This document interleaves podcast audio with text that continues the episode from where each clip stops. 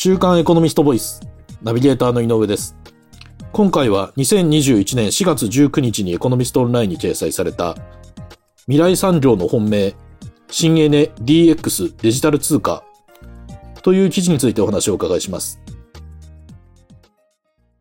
週刊エコノミスト編集部の大堀さんにお話をお伺いします。よろしくお願いします。よろしくお願いします。えっ、と、大堀さん、この記事では、脱炭素の大開拓時代、革命は日本から始まるとして、その新エネルギーや DX などについて幅広く紹介していらっしゃいますが、その自然エネルギーの本命として特に風力発電に注目していらっしゃいますよね。で、そこでまずお伺いしたいんですが、なぜ自然エネルギーの本命は風力発電なのでしょう？はい。あの、これまで、えー自然エネルギーというとですね、先行したのが多分、まあ、当然水力ですよね。はいはいあの、はいダムはいっぱいありましたし、うん。あの、昔からやってたと。で、えーその次に来たのはですね、はいまあ、ここ十数年だと思うんですけど、太陽光ですね。あの、はい見る機会増えましたよね。ええ太陽光パネル。あの、企業もね、うん大きなあ太陽光発電所を作ってるし、あと、そうですよね。個人もね、あの、はいお家の屋根に太陽光パネルつけて、うんあの、自分で、えー、例えばお風呂を沸かしたりとかですね、はい余ったら売ってるということで来たんですけれども、ええ。あのー今ここに来て急に注目を集めているのが風力。それもですね、えー洋上風力。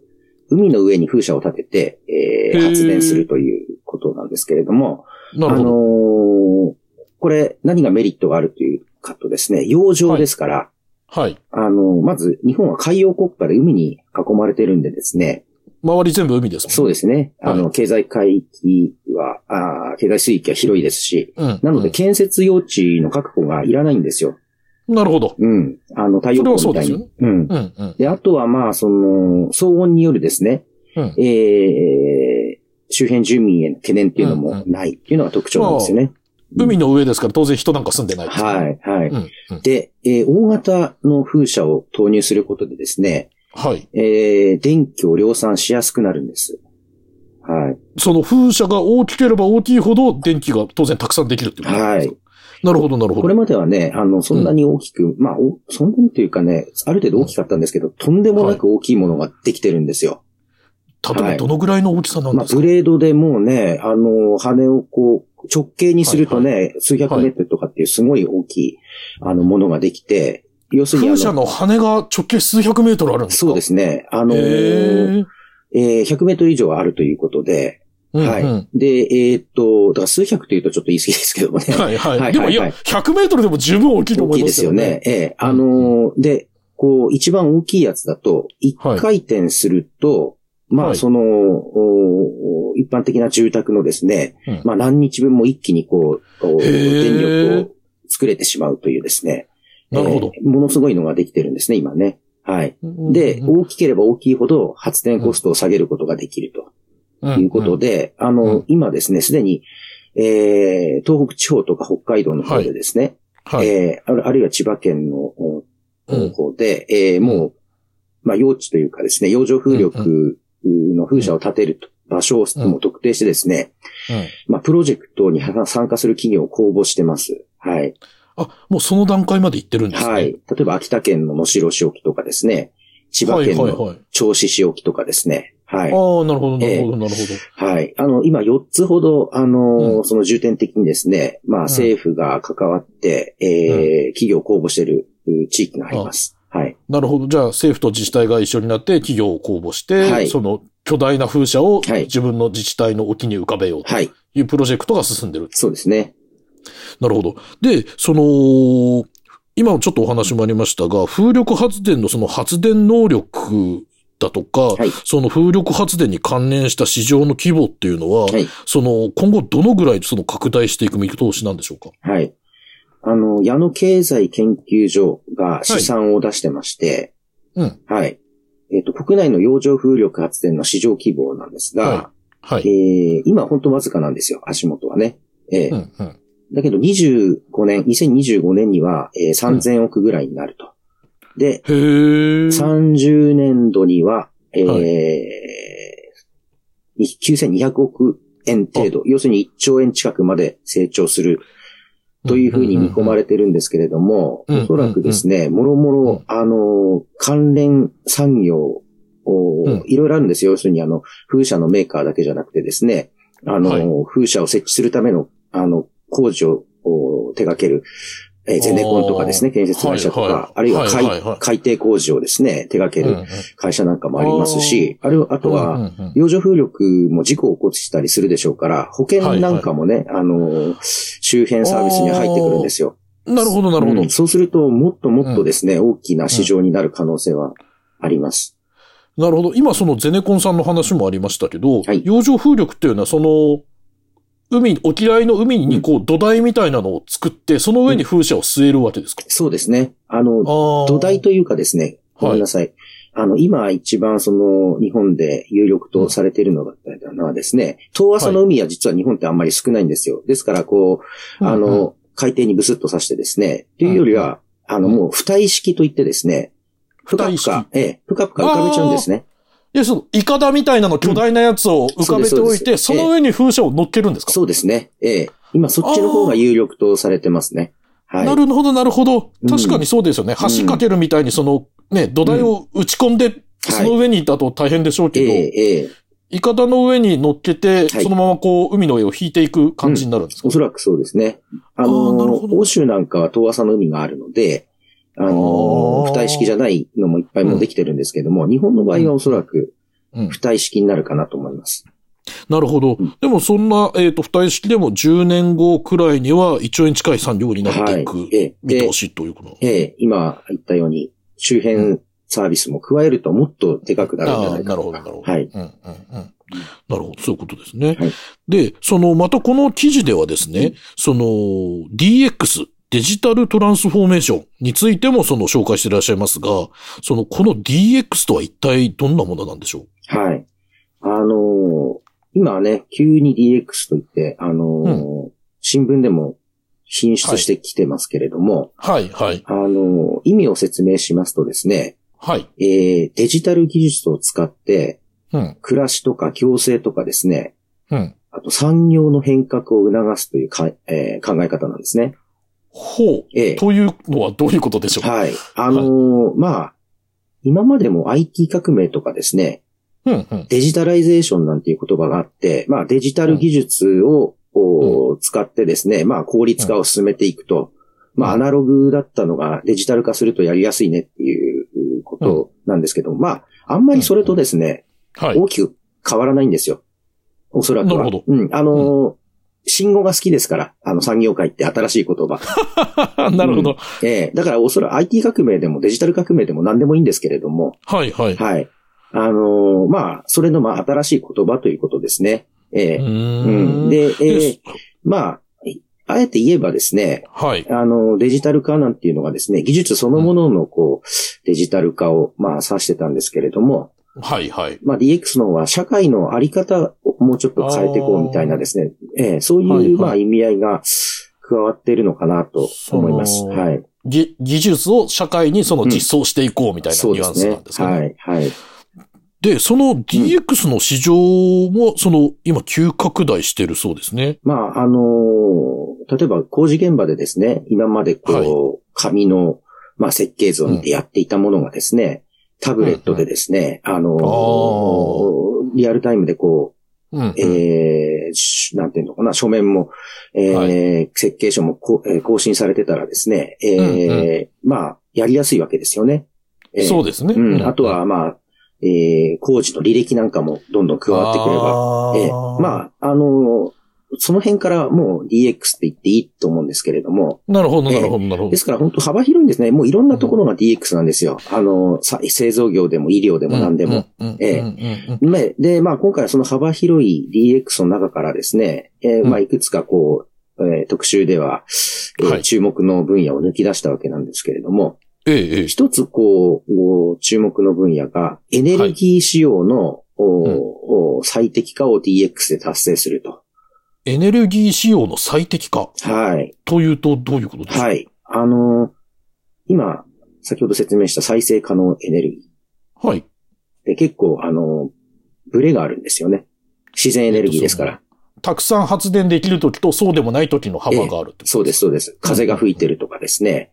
ああ、なるほど、吹いていないとか、あとは太陽がこう、晴れてるとか晴れてないとかでですね。うんうん。ええ結構、あのー火力発電と違ってね、自然に左右されるじゃないですか。確かにそうですねうん。そうすると、例えばその、一定にやっぱり電気ってなかなか貯めておくところがむず、貯めておくことが難しいんでですね。はい、はい。はい。あのーまあ、風が吹かないときは最大限こう、風車を活用したり、あとあんまり作りすぎてもあれなんでですね、風が吹きすぎるときはちょっと抑えたりとか、うんうんまあいろんなこう、抑制、えー制御御する必要があるんですけれども、はい、はい。ええで、その制御のためにはやっぱりですね、あのー天候予測なんかも必要じゃないですか。うん、うん、ううん。ん。ですから、そそそういうところで IoT とか AI とか様々なセンサーを使ってですね、なるほど、なるほど。ええあのーまああーエネルギー、発電を効率化していこうっていうのが、うんまあそ、のエネルギー市場の DX と言えるんですけれども、電力市場の DX って言ってもいいですかね。ええうんうんで、最近はですね、あのー仮想発電所っていう言葉があるんですよ。仮想発電所？はいというとどういうことですか？はい。あの、バーチャルな発電所という意味なんですけども、あのーあその意味での仮想ですね。はい、はい。はい、はい。あの、まあ、普通に一般的な、こう、発電所は石炭火力にしても、原子力にしてもですね、まうん、うん。あ、あの、お石油を燃やせば燃やすほどたくさんできますよね。うんええそうですね。えーただですね、市場には、まあ、我々えーの身近にもですね、結構余ってる電気があるんですよ。ほう。例えば、その、お家にの屋根についてる太陽光パネルとか、あるいはこうう、EV ですね。電気自動車のお電気。ああ、なるほど。うんこれももし、あの、すぐね、あの、走らせなければ、あの、電、電池になるわけですよ、大きな。うん、うん、ううんん。あとは、あの、企業にもですね、えーはい自家発電所の装置があったりですね、えーうんうん至るところに結構電気って、えー使われてないものがあるんですね。はい、そういうはいのをネットワークしておけば、あなるほど。はい。あの、まあ、大規模電源、今、例えば石炭火力発電所が止まっちゃった時に、そこから融通できるじゃないか、みたいな感じでですね。なるほど、なるほど。えーそういう意味で、まあ、身近のこう電源を仮想的な発電所として使おうみたいなですね。そういう、えーそういう、あの、英語で VPP とか言うんですけれども、うん、うん。はい。それが今ものすごいこう、あの、注目されていてですね、なるほど。えー日立とか富士通とか、あるいはええ大手電力会社とかがですね、どんどんこう、はい仮想発電所ビジネスに乗り出してきてるんですね。うん。ええそれ面白いですね。うん。これもまあ、あのーエネルギーの DX そのものだと思うんですね。なるほど。その、今もお話伺った通り、そのエネルギー、電力の DX から、そはの、冒頭、最初にお話伺ったその図面の例えばデジタル化とかはいまで、やっぱ DX といってもちょっとか、かなりこう幅広いというか、うん質問が広いですね。本当広いですね。はい。なるほど、なるほど。うんで、そのさらに記事ではですね、はいその新エネの切り札として、水素やアンモニアについても紹介していらっしゃいますが、その、まあ、実はこのエコノミストボイスでも前に大堀さんからその新エネルギーの話を伺ったこともありましたが、そのなぜ水素やアンモニアが新エネルギーの切り札なんでしょう？あ脱炭素と言ったんですけれども、脱炭素は当はい然二酸化炭素、温暖化ガスの二酸化炭素を排出しないことですね。うん。はい。で、石炭火力うで石油とかをガンガン燃やすとですね、CO2 が出てしまって大変だということで、まあエネルギーを取り出すときに CO2 が出ないっていうのが、まあ、あの、脱炭素では大事、大事なんですけれども、うん。水素はですね、これエネルギー取り出すんですけれ、取り出せるんですが燃やして、はい。はい。えー、水、ぐらいしか出ないんですね。あああなるほどなるほどえーえー CO2 が出ないと。いうメリットがあります。で、アはいンモニアもですね、うんあのーお同じくですね、うんえー CO2 を出さ、出さないで、こう、うん。例えば石炭火力発電所でですね、えーうん。水素とこう、一緒に混焼というんですか、混ぜて燃やしてですね、うん。えーあのーエネルギーを取り出せたりしてですね、はい。要ははいこの二つは非常にクリーンなエネルギーとして注目されてるんですね。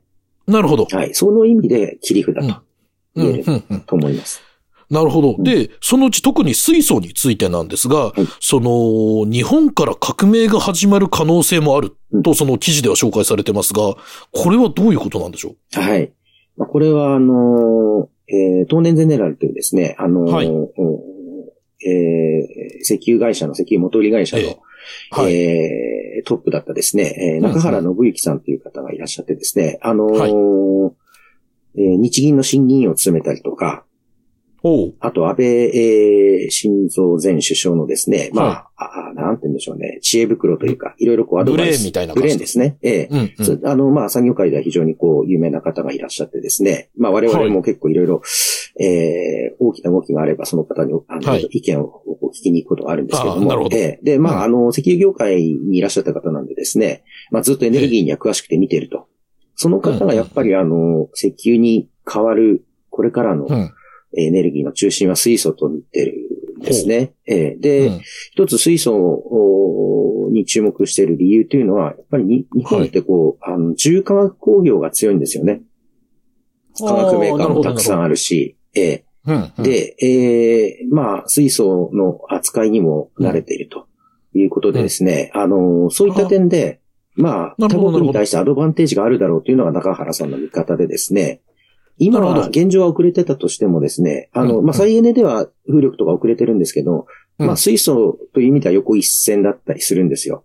うん。えー。で、あの、えーこの番組でも前に話したようにですね、はい今、あの、水電解装置といって、水を電気分解して水素を作ろうという、あの、うんうんうん動きがあるんですね。前お伺いしましたね。そうですね。で、はいその、電気は使うんですけれども、石炭火力で作った電気ではなくて、クリーンうんな、その再生可能エネルギーで作った電気で水素を作るのであれば、うん。まるでこう、あの、CO2 を出さずに水素を作れるわけですね。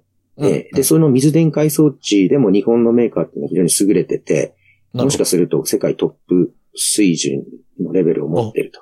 そうなんですね。うん。いうことで、うんまあそんなこともあってですね、非常に中原さんは、あの、水素に期待してるんですね。その意味でまあ革命が日本から始まると。なるほど、いそういう意味だったんですね。うん。うーん。で、あと記事ではですね、はいその、最近急速に注目を集めているということで、えっ、と、メタンについても取り上げていらっしゃいますが、これはどういうことですか？はい。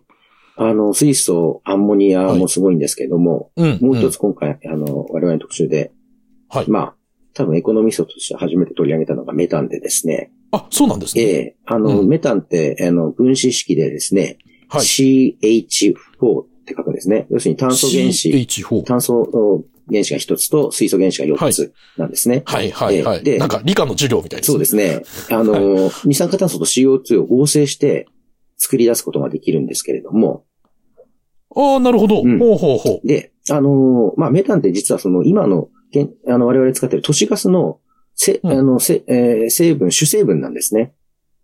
あ、そうなんですか？そうなんですよ。え。えーそれがですね、うん、あの、CO2 と水素で作れてしまうんですけれども、で、我々今産業で CO2 をどんどん排出してますよね。はい。だったらそれ再利用してメタン作ったら、あのね、えー、カーボンニュートラルっていうんですか？あの、どんどん CO2 を出すんだけども、それをまた再利用するわけですから、で、プラマイゼロだよねっていうことですよね。そうなんですよ。ううんうん。あの、カーボン、あの、炭素として中立カーボンニュートラルって言うんですけども、それが実現できるだろうということで、そういう意味でもすごい脱炭素の本命になり得るのではないかと言って注目されてるんですね。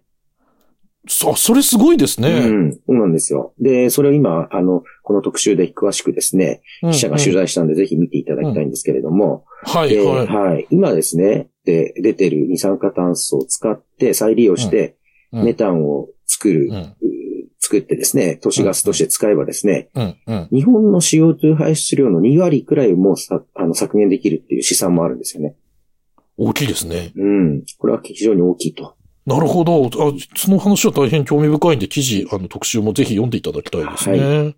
で、今までのそのお話を踏まえて、その最後にお伺いしたいんですが、はいその、今までその再エネ、新エネの話がずっとありましたが、うんその将来、日本の電源のどれくらいがその新エネ、再エネになると考えられるんでしょはい。まずあの、現状を言いますと、あの、再エネの活用という点では、やっぱり欧州なんかに比べると日本は非常に遅れてます。うはい。はい。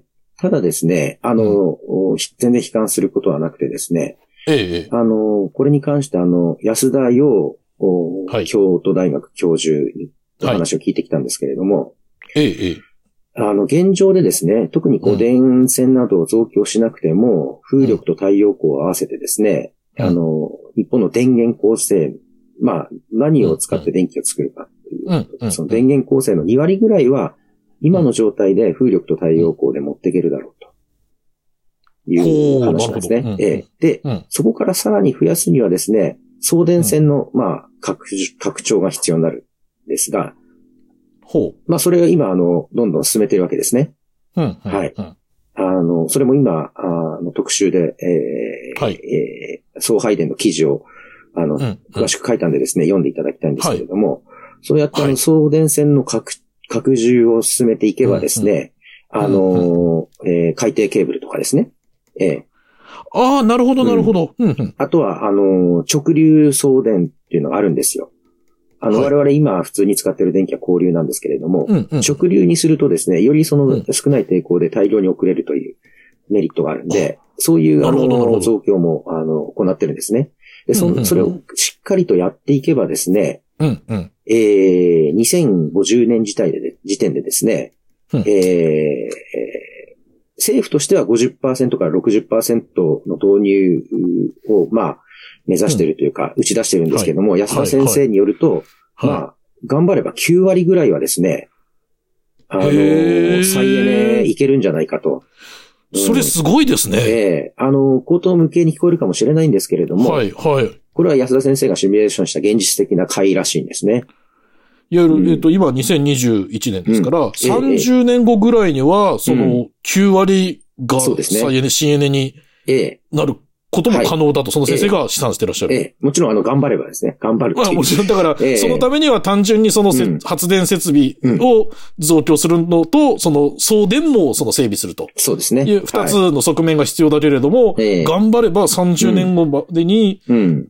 9割が再エネ、新エネになる。はい。あの、それってすごいですよ。よね。そうですね。内訳は先生によるとはいざっくり、まあ、うん陸上風力で30%、うんえー洋上風力で20%、太陽光で30%という感じでですね、あほの、う試算していらっしゃってですね。まあ、あと、それに地熱とか細かいのも加わってくると、うんおそらく90%まで、えー上げることはできると。る。これはもうね、なんつう、ここまで来たら多分、世はい界に誇れるというかですね、はい。えーリ再エネであのーリードできますよね。うんそうですよね。この記事の冒頭見出しにある通り、本当に革命ですよね、そうなったら。そうですね。特に、ね、あの、日本はその化石燃料も取れないしと、ええええ石油は取れないし、ガスは取れないしとはい。いう中でずっと資源獲得で苦労してきたこの100年ぐらいの歴史がずっとある中で、はい。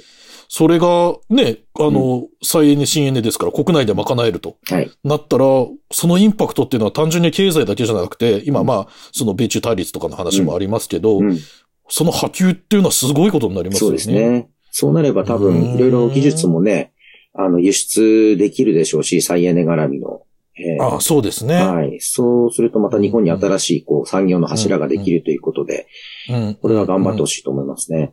そうですね。うんあのーまあ、コロナ禍だとかで、その、ちょっと暗いニュースばかりがこの1年ずっと続いてましたけど、今回の話っていうのはどこをとっても結構こう前向きというか、うんあの、明るいとニュースですよね。そうですね。ええですから、あとはこう、なんて言うんでしょうね。あの、電力会社がですね、うんこう、まあ、自由化になったわけですから、あの、はい既得権に縛られずですね、ええああ新、新規参入のですね、新エネルギー会社、うん新電力とこう、やっぱり連携してですね、あの、うんまあ、再エネをどんどん活性化させていく必要はありますよね。自分たちだけでこう、囲わないというか。